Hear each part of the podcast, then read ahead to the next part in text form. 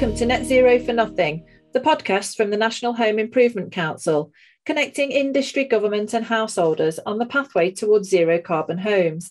I'm your host, Anna, Chief Exec of the National Home Improvement Council, and in this episode, I'm chatting to Faisal Hussain, Chief Executive at DGCOS, HICS, and HIES.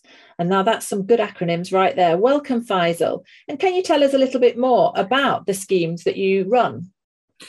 Thank you, Anna, for having me. It's uh, always a pleasure. Um, DGCOS, HIES, and HICS, uh, at their heart, are all about consumer protection.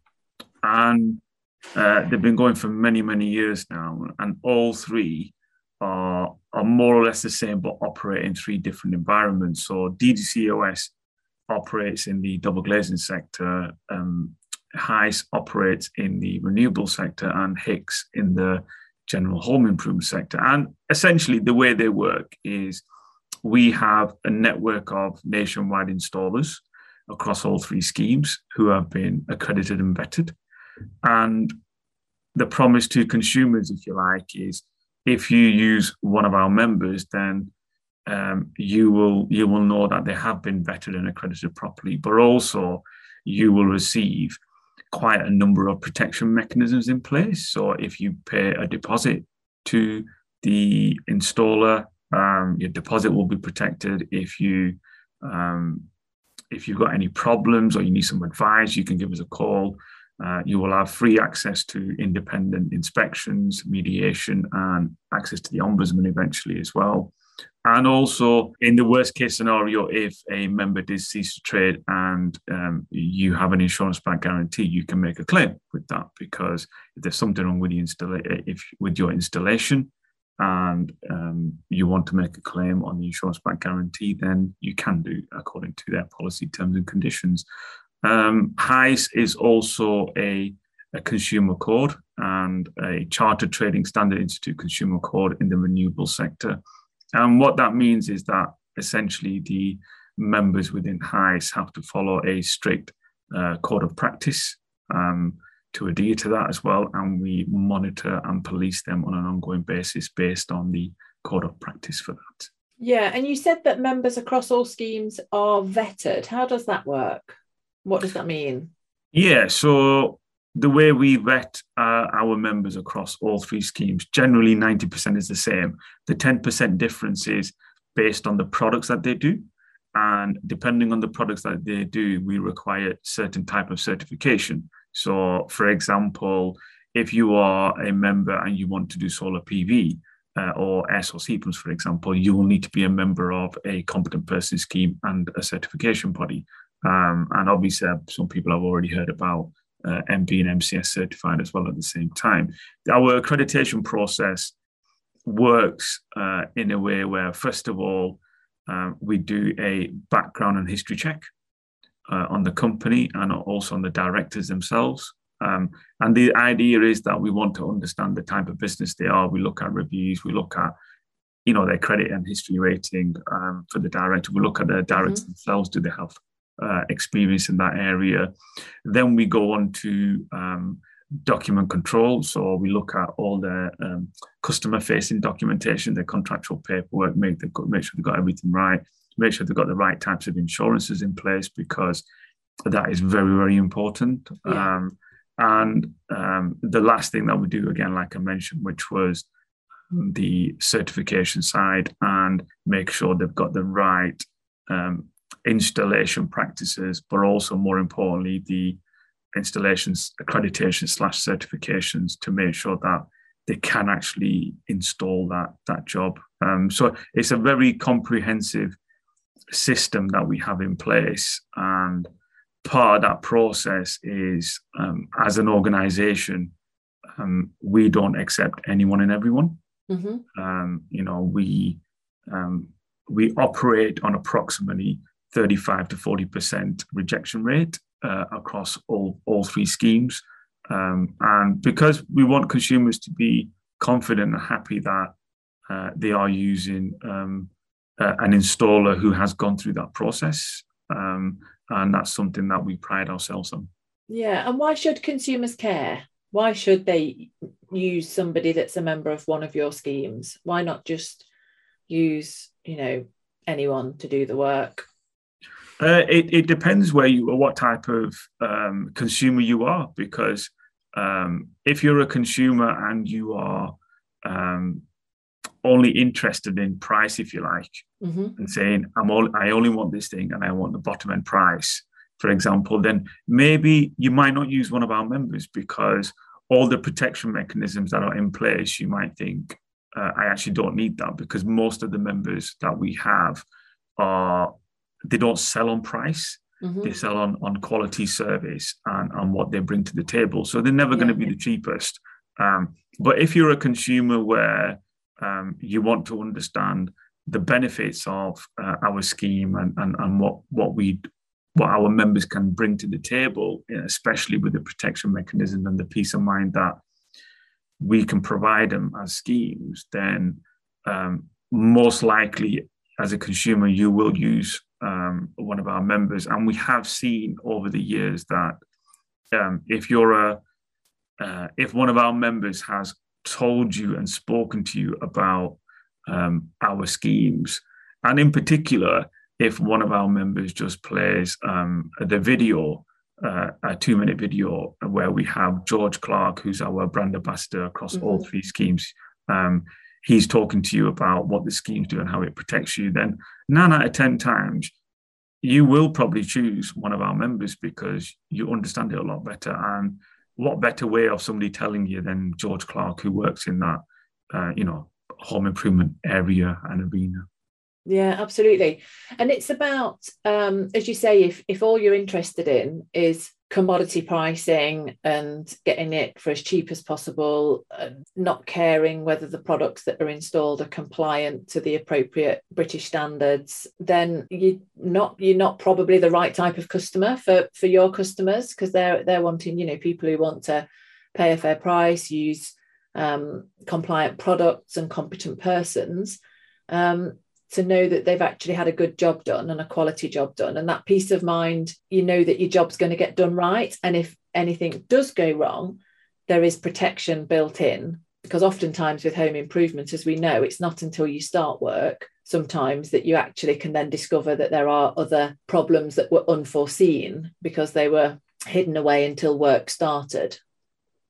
Yeah, I, I, I can't put it better myself, really, because the the whole the, the important factor is for uh, a consumer to know is problems can happen in home yeah. improvements. They can always happen. And um, what you want to know as a consumer and as a member is that um, if something does happen, that they do have somebody to call and somebody to turn to and to give them advice uh, and give them some proper, genuine advice. But also sometimes if we need to uh, mediate between the two parties, then we will mediate between the two parties. And one of the most important things that um, we always say to both consumers and our members, and it's a very basic thing, which is write everything down in a contract. Mm-hmm. So everything is very, very clear what you are doing because yeah.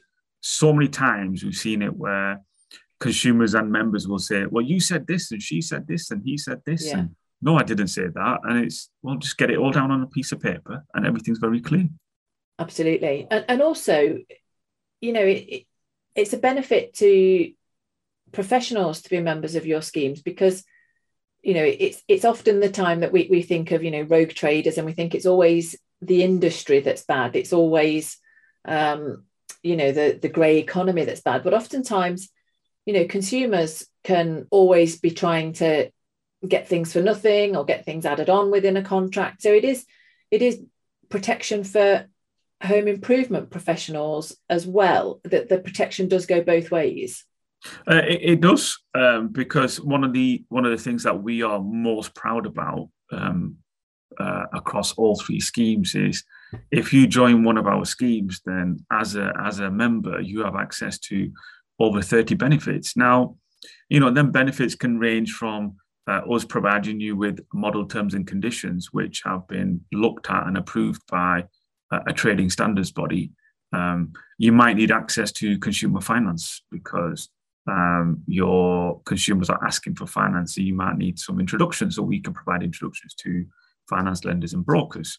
um, you know, we can also provide you with advice in terms of how to deal with customers as well. And one of the things that, you know, recently where we've had to give uh, our members advice is the fact that um, some products are on a bit of a delay in terms of shipments. So mm. when you are buying, for example, uh, solar PV and battery, and it's circa ten thousand pound, the, the the members are asking us advice based on well, the battery's on a six to eight week delay, but I can't have all my money stuck in there. So what can we do? Well, again, it goes back to your contract and, and being very clear that yes, you might require a deposit. And after the solar PV is installed, you'll require an additional stage payment. Uh, and then the final payment is based on the battery being installed. So it's very clear to, to you, it's very clear to your consumer. You both parties know where they stand. And you can actually move forward rather than going, yeah, I thought this and, and you thought mm. this. And and our generally speaking, we have um, installers who want to join us who um, believe in our ethics and ideals of what we're trying to do, how we're trying to do things, uh, believe in consumer protection, and also they want a competitive advantage because if they're a member and they're going up against a non-member, it's most likely they, they, they are going to get that job because they can talk about all the protection mechanisms that they have in place. Um, so it's uh, uh, you know over 30 benefits for our members. It's it, it's good because we're all about adding value to their business, and we I can we can add value to their business from when even when they first start up to, uh, to the marketing to the sales process, and, and even right the way through to us doing annual health checks on them to make sure they are complying with certain rules and regulations. Yeah. Brilliant, fantastic. And so, how did you find yourself um, as chief exec of these schemes? What was your career to get here? Yeah, well, I mean, I, I started off in when I graduated. I, I started off in marketing and then um, worked in marketing many many years. Um, and then I got a call in 2010, um, and at the time there was only DGCOS, the double glazing ombudsman scheme and uh, the call was, "Do you want to come in for an interview?" Because it's double glazing ombudsman scheme, and we're looking for a marketing person, and you've applied for it, and you know, like many other people, I applied for a lot of jobs then. So I was like, "Yeah, yeah," no idea what they were talking about. And then when he said double glazing ombudsman, I thought, "That sounds a bit boring," and then I agreed anyway to go for an interview, uh, and then uh, then I had a second interview with Tony Pickup, who's the the founder of of DGCOS, and and really his passion about consumer protection and what he wanted to do in the double glazing industry really shone through. And really, from that point, I was I was sold. Um, and then I, I worked in uh, with the company in 2010, helped the company set up um, HIES uh, and and HICS subsequently.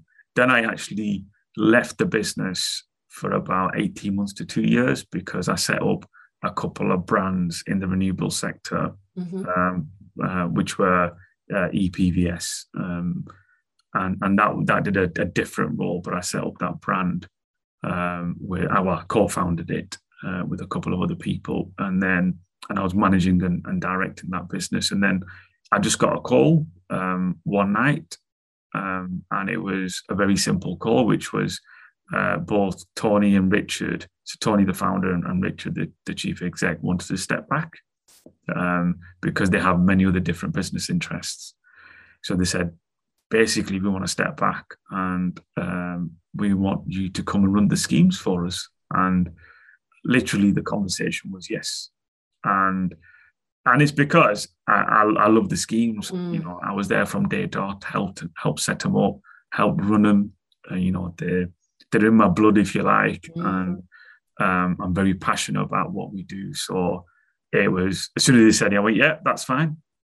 No problem. Your passion, your passion does shine through. You're a non-exec director of the NHIC as well, um, in a voluntary capacity, and your passion for consumer protection does shine through at, at our board meetings as well. Um, what still gets you up in the morning? You know you're passionate about it. What still gets you going? And i guess a little bit as well what keeps you up at night? What's worrying you? Uh, so what gets me up in the morning is consumer protection believe it or not because it's just when you think um, you've nailed consumer protection, something else comes up. And, and that's why our vision across the schemes is about transforming consumer protection because every day, every week, every month, something always changes in consumer protection. And to give you an example, there's, um, you know, we all talk about net zero, uh, net zero carbon by 2050. Mm-hmm. Um, but, you know, there's, there's going to be in the next five to 10 years, there's going to be a lot of uh, power purchase agreements and PPA models out there for consumers to benefit from solar PV and battery.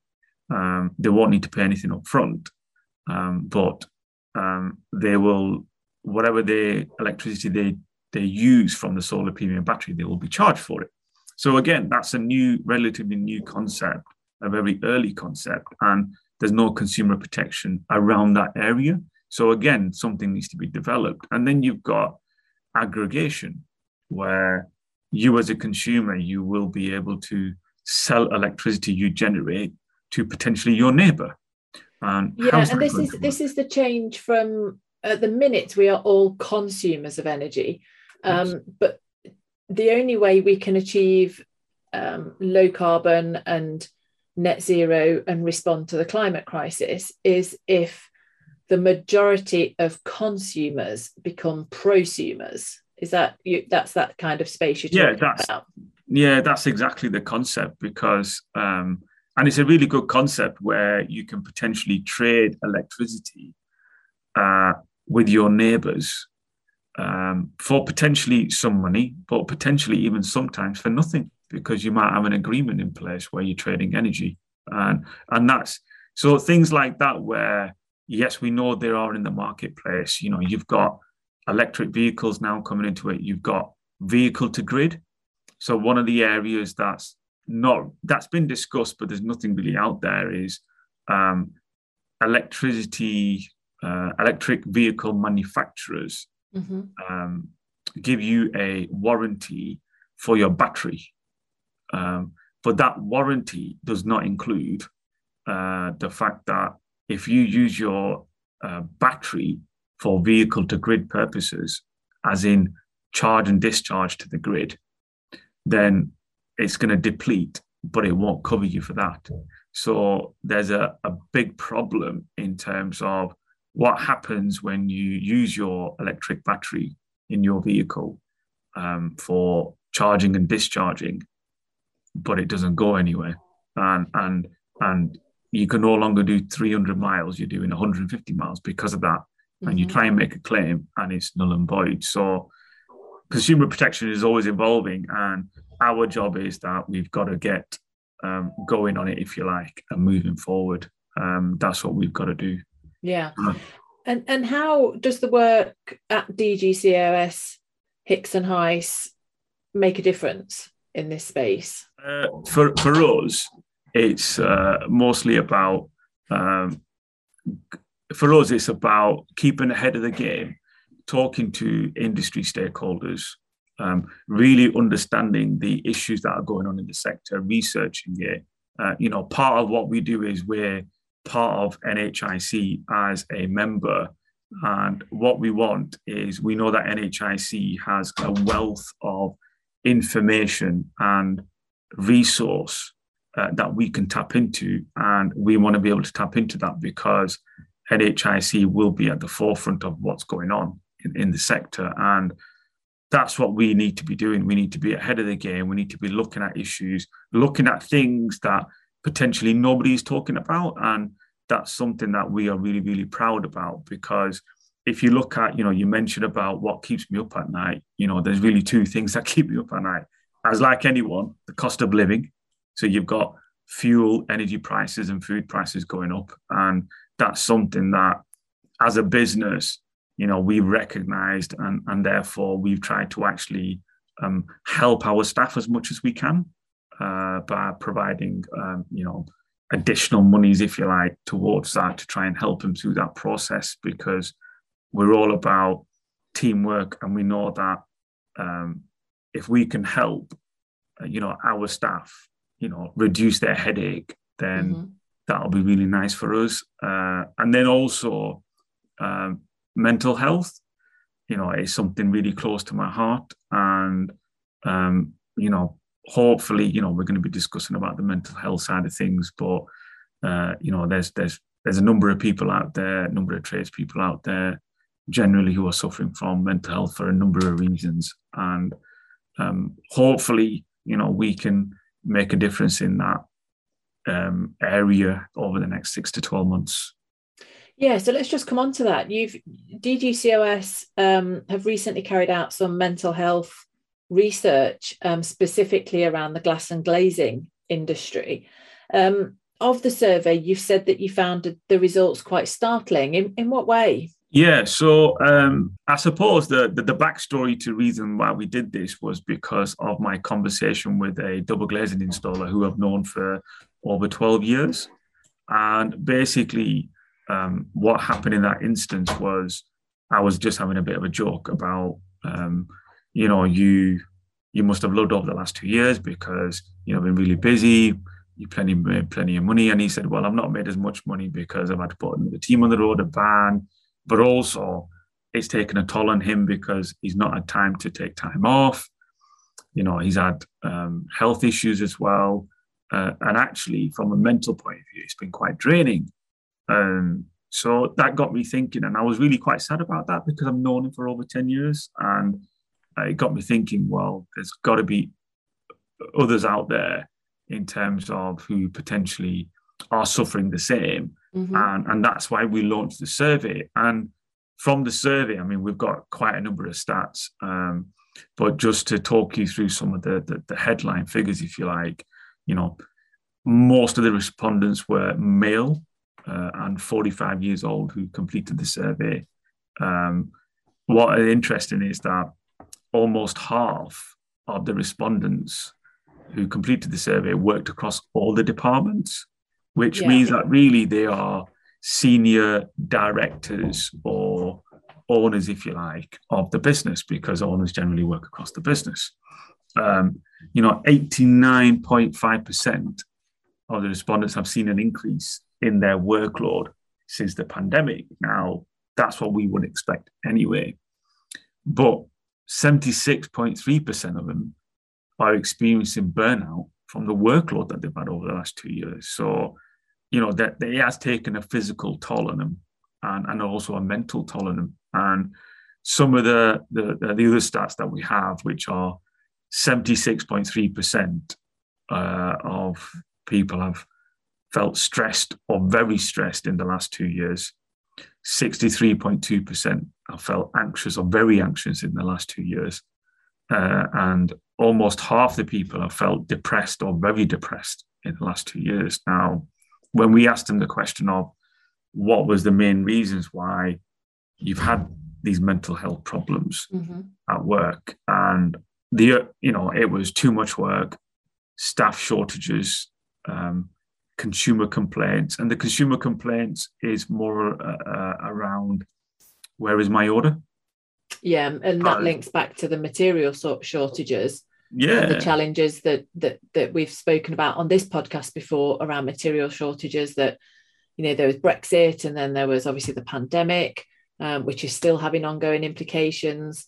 There's the Russian conflict crisis, um, raw material shortages, mining shortages, and all of this does impact each and every home improvement job from where you know you, you, can't just get stuff from merchants very easily anymore.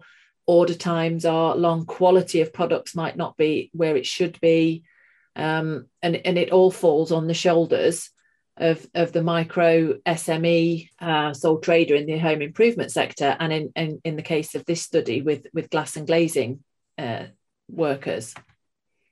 Yeah, I mean the, the the classic example is where a window that took five days to make was taking five weeks, and you know that that timeline, if you like, of going from there was quite difficult to manage for for installers, and you know when when they're in a situation where they've got consumers making a complaint saying where is my order, and then they potentially are speaking to the fabricator or the supplier and potentially they are not giving them the correct information saying listen it's going to take another two weeks. Instead, they're going, it's going to take a week. That passes on to the consumer.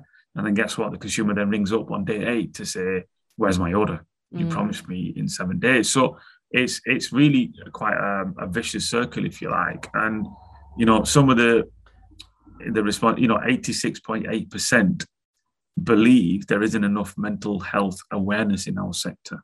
Yeah. And and 60.5% believe there is a mental health crisis in the glazing sector. So, you know, one of the things that we said, well, what would help uh, in terms of the, the mental health side? Well, um, you know, the obvious ones are more understanding from customers.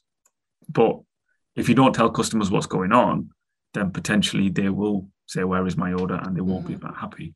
Um, more staff, I think across many different sectors, we've experienced staff shortages. Um, um, and, and I think the interesting part is that um, you know when we when we look at how when we ask them the question of how we can improve things in the sector, it was get orders right first time. Uh, not enough young people in the work. Uh, not not enough young people want to work in the business. Mm-hmm. Stricter quality control from from poor manufacturing.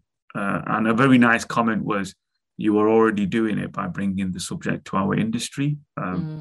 And I suppose the the final comment is that um, you know somebody left, which was, you know, we need to get the youth engaged at school or college level showing them that this is a rewarding career when you may where you can make a good living and mm-hmm. and i think that's something that we need to think about for not only now but in the future of engaging the youth to tell them about not only the the thing the fantastic things that go on in the glass and glazing sector but what a fantastic career you can have in the home improvement sector and we need to start engaging them now because it's going to take five to ten years for the recruitment to come through.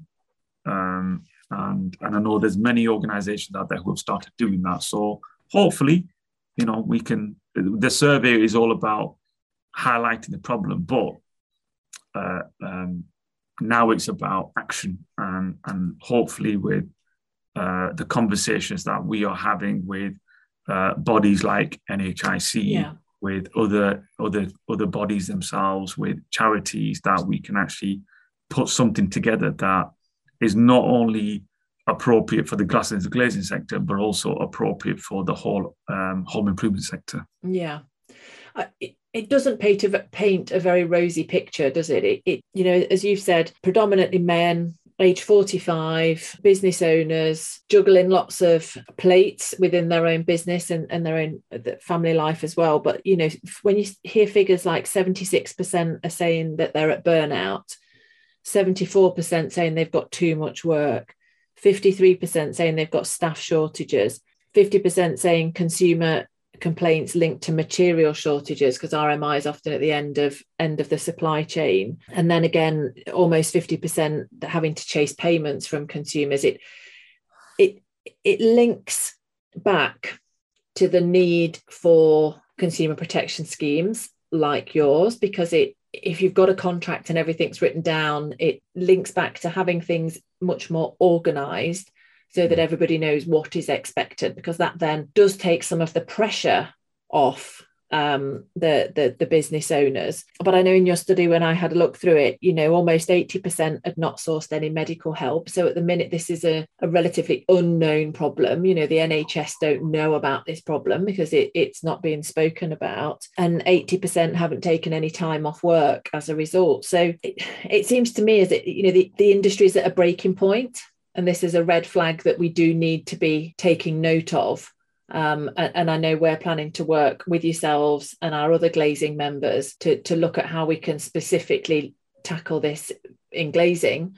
But we know that this is endemic across home improvement um, these these types of statistics. But i want to come on to something because this is it is a it's a really positive piece of work. It doesn't have all the answers. I don't think anybody does have all the answers at this point but it it brings us back to the conversation and it allows us to realize that yes there is a problem and we actually have an opportunity to make some positive change but you're already making positive change with one of your other schemes, which is the HICS scheme, where you plant a tree on behalf of all of your consumers.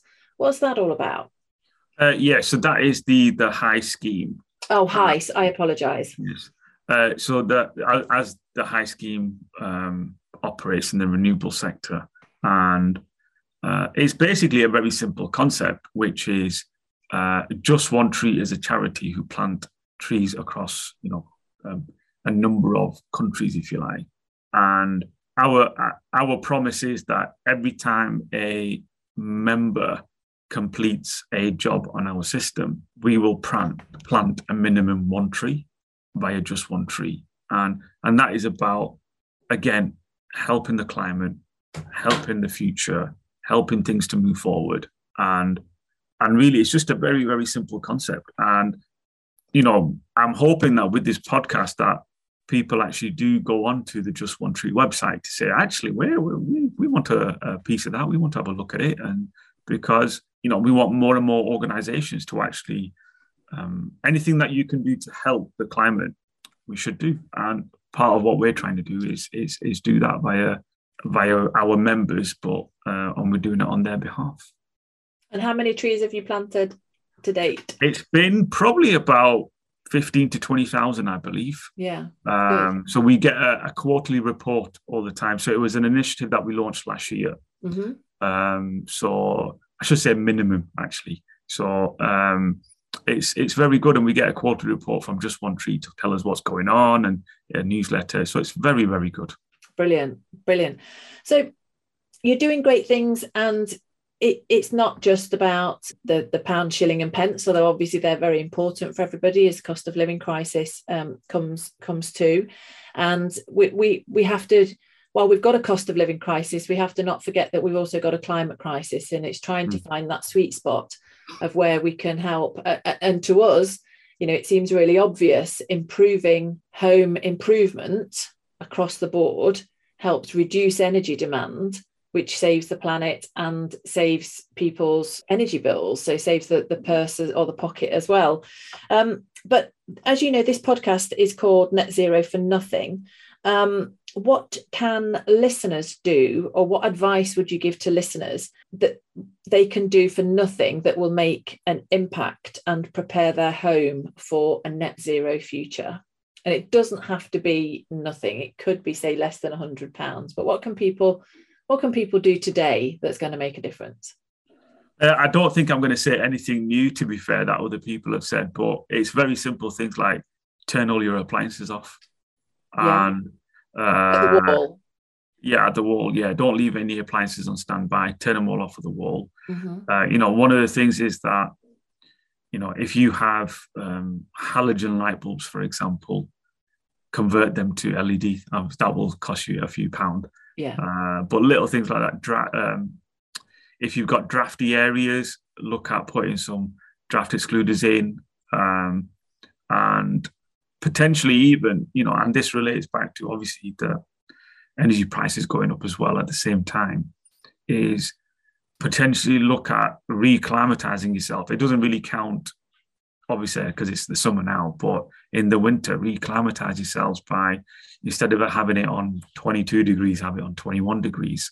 And it's the little, little changes that you can potentially do as as, as a person that yes, it won't have a, a massive impact. It won't be life changing, but it'll have a small impact. And I think right now in this in this climate and in where we are in this world, the actually the smallest impact has the biggest change. And mm. that will be my advice. And if every home did it, there are 28 million homes across the across Great Britain, across the United Kingdom.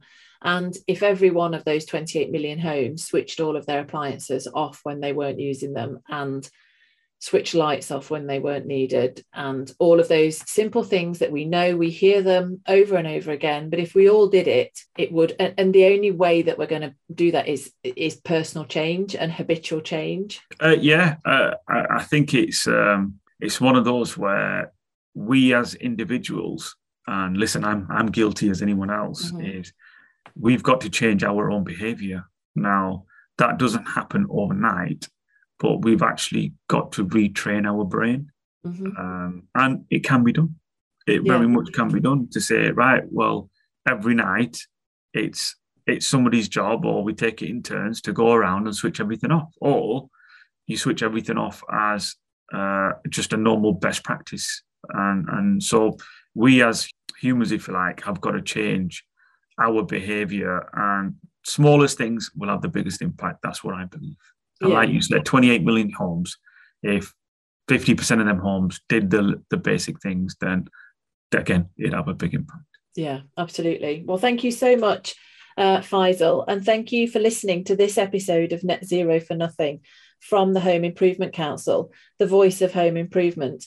Be sure to follow us across social media, searching for at the NHIC and NHIC UK, and subscribe to this podcast, Net Zero for Nothing, on Apple Podcasts or Podbean for future episodes. Thanks, Faisal.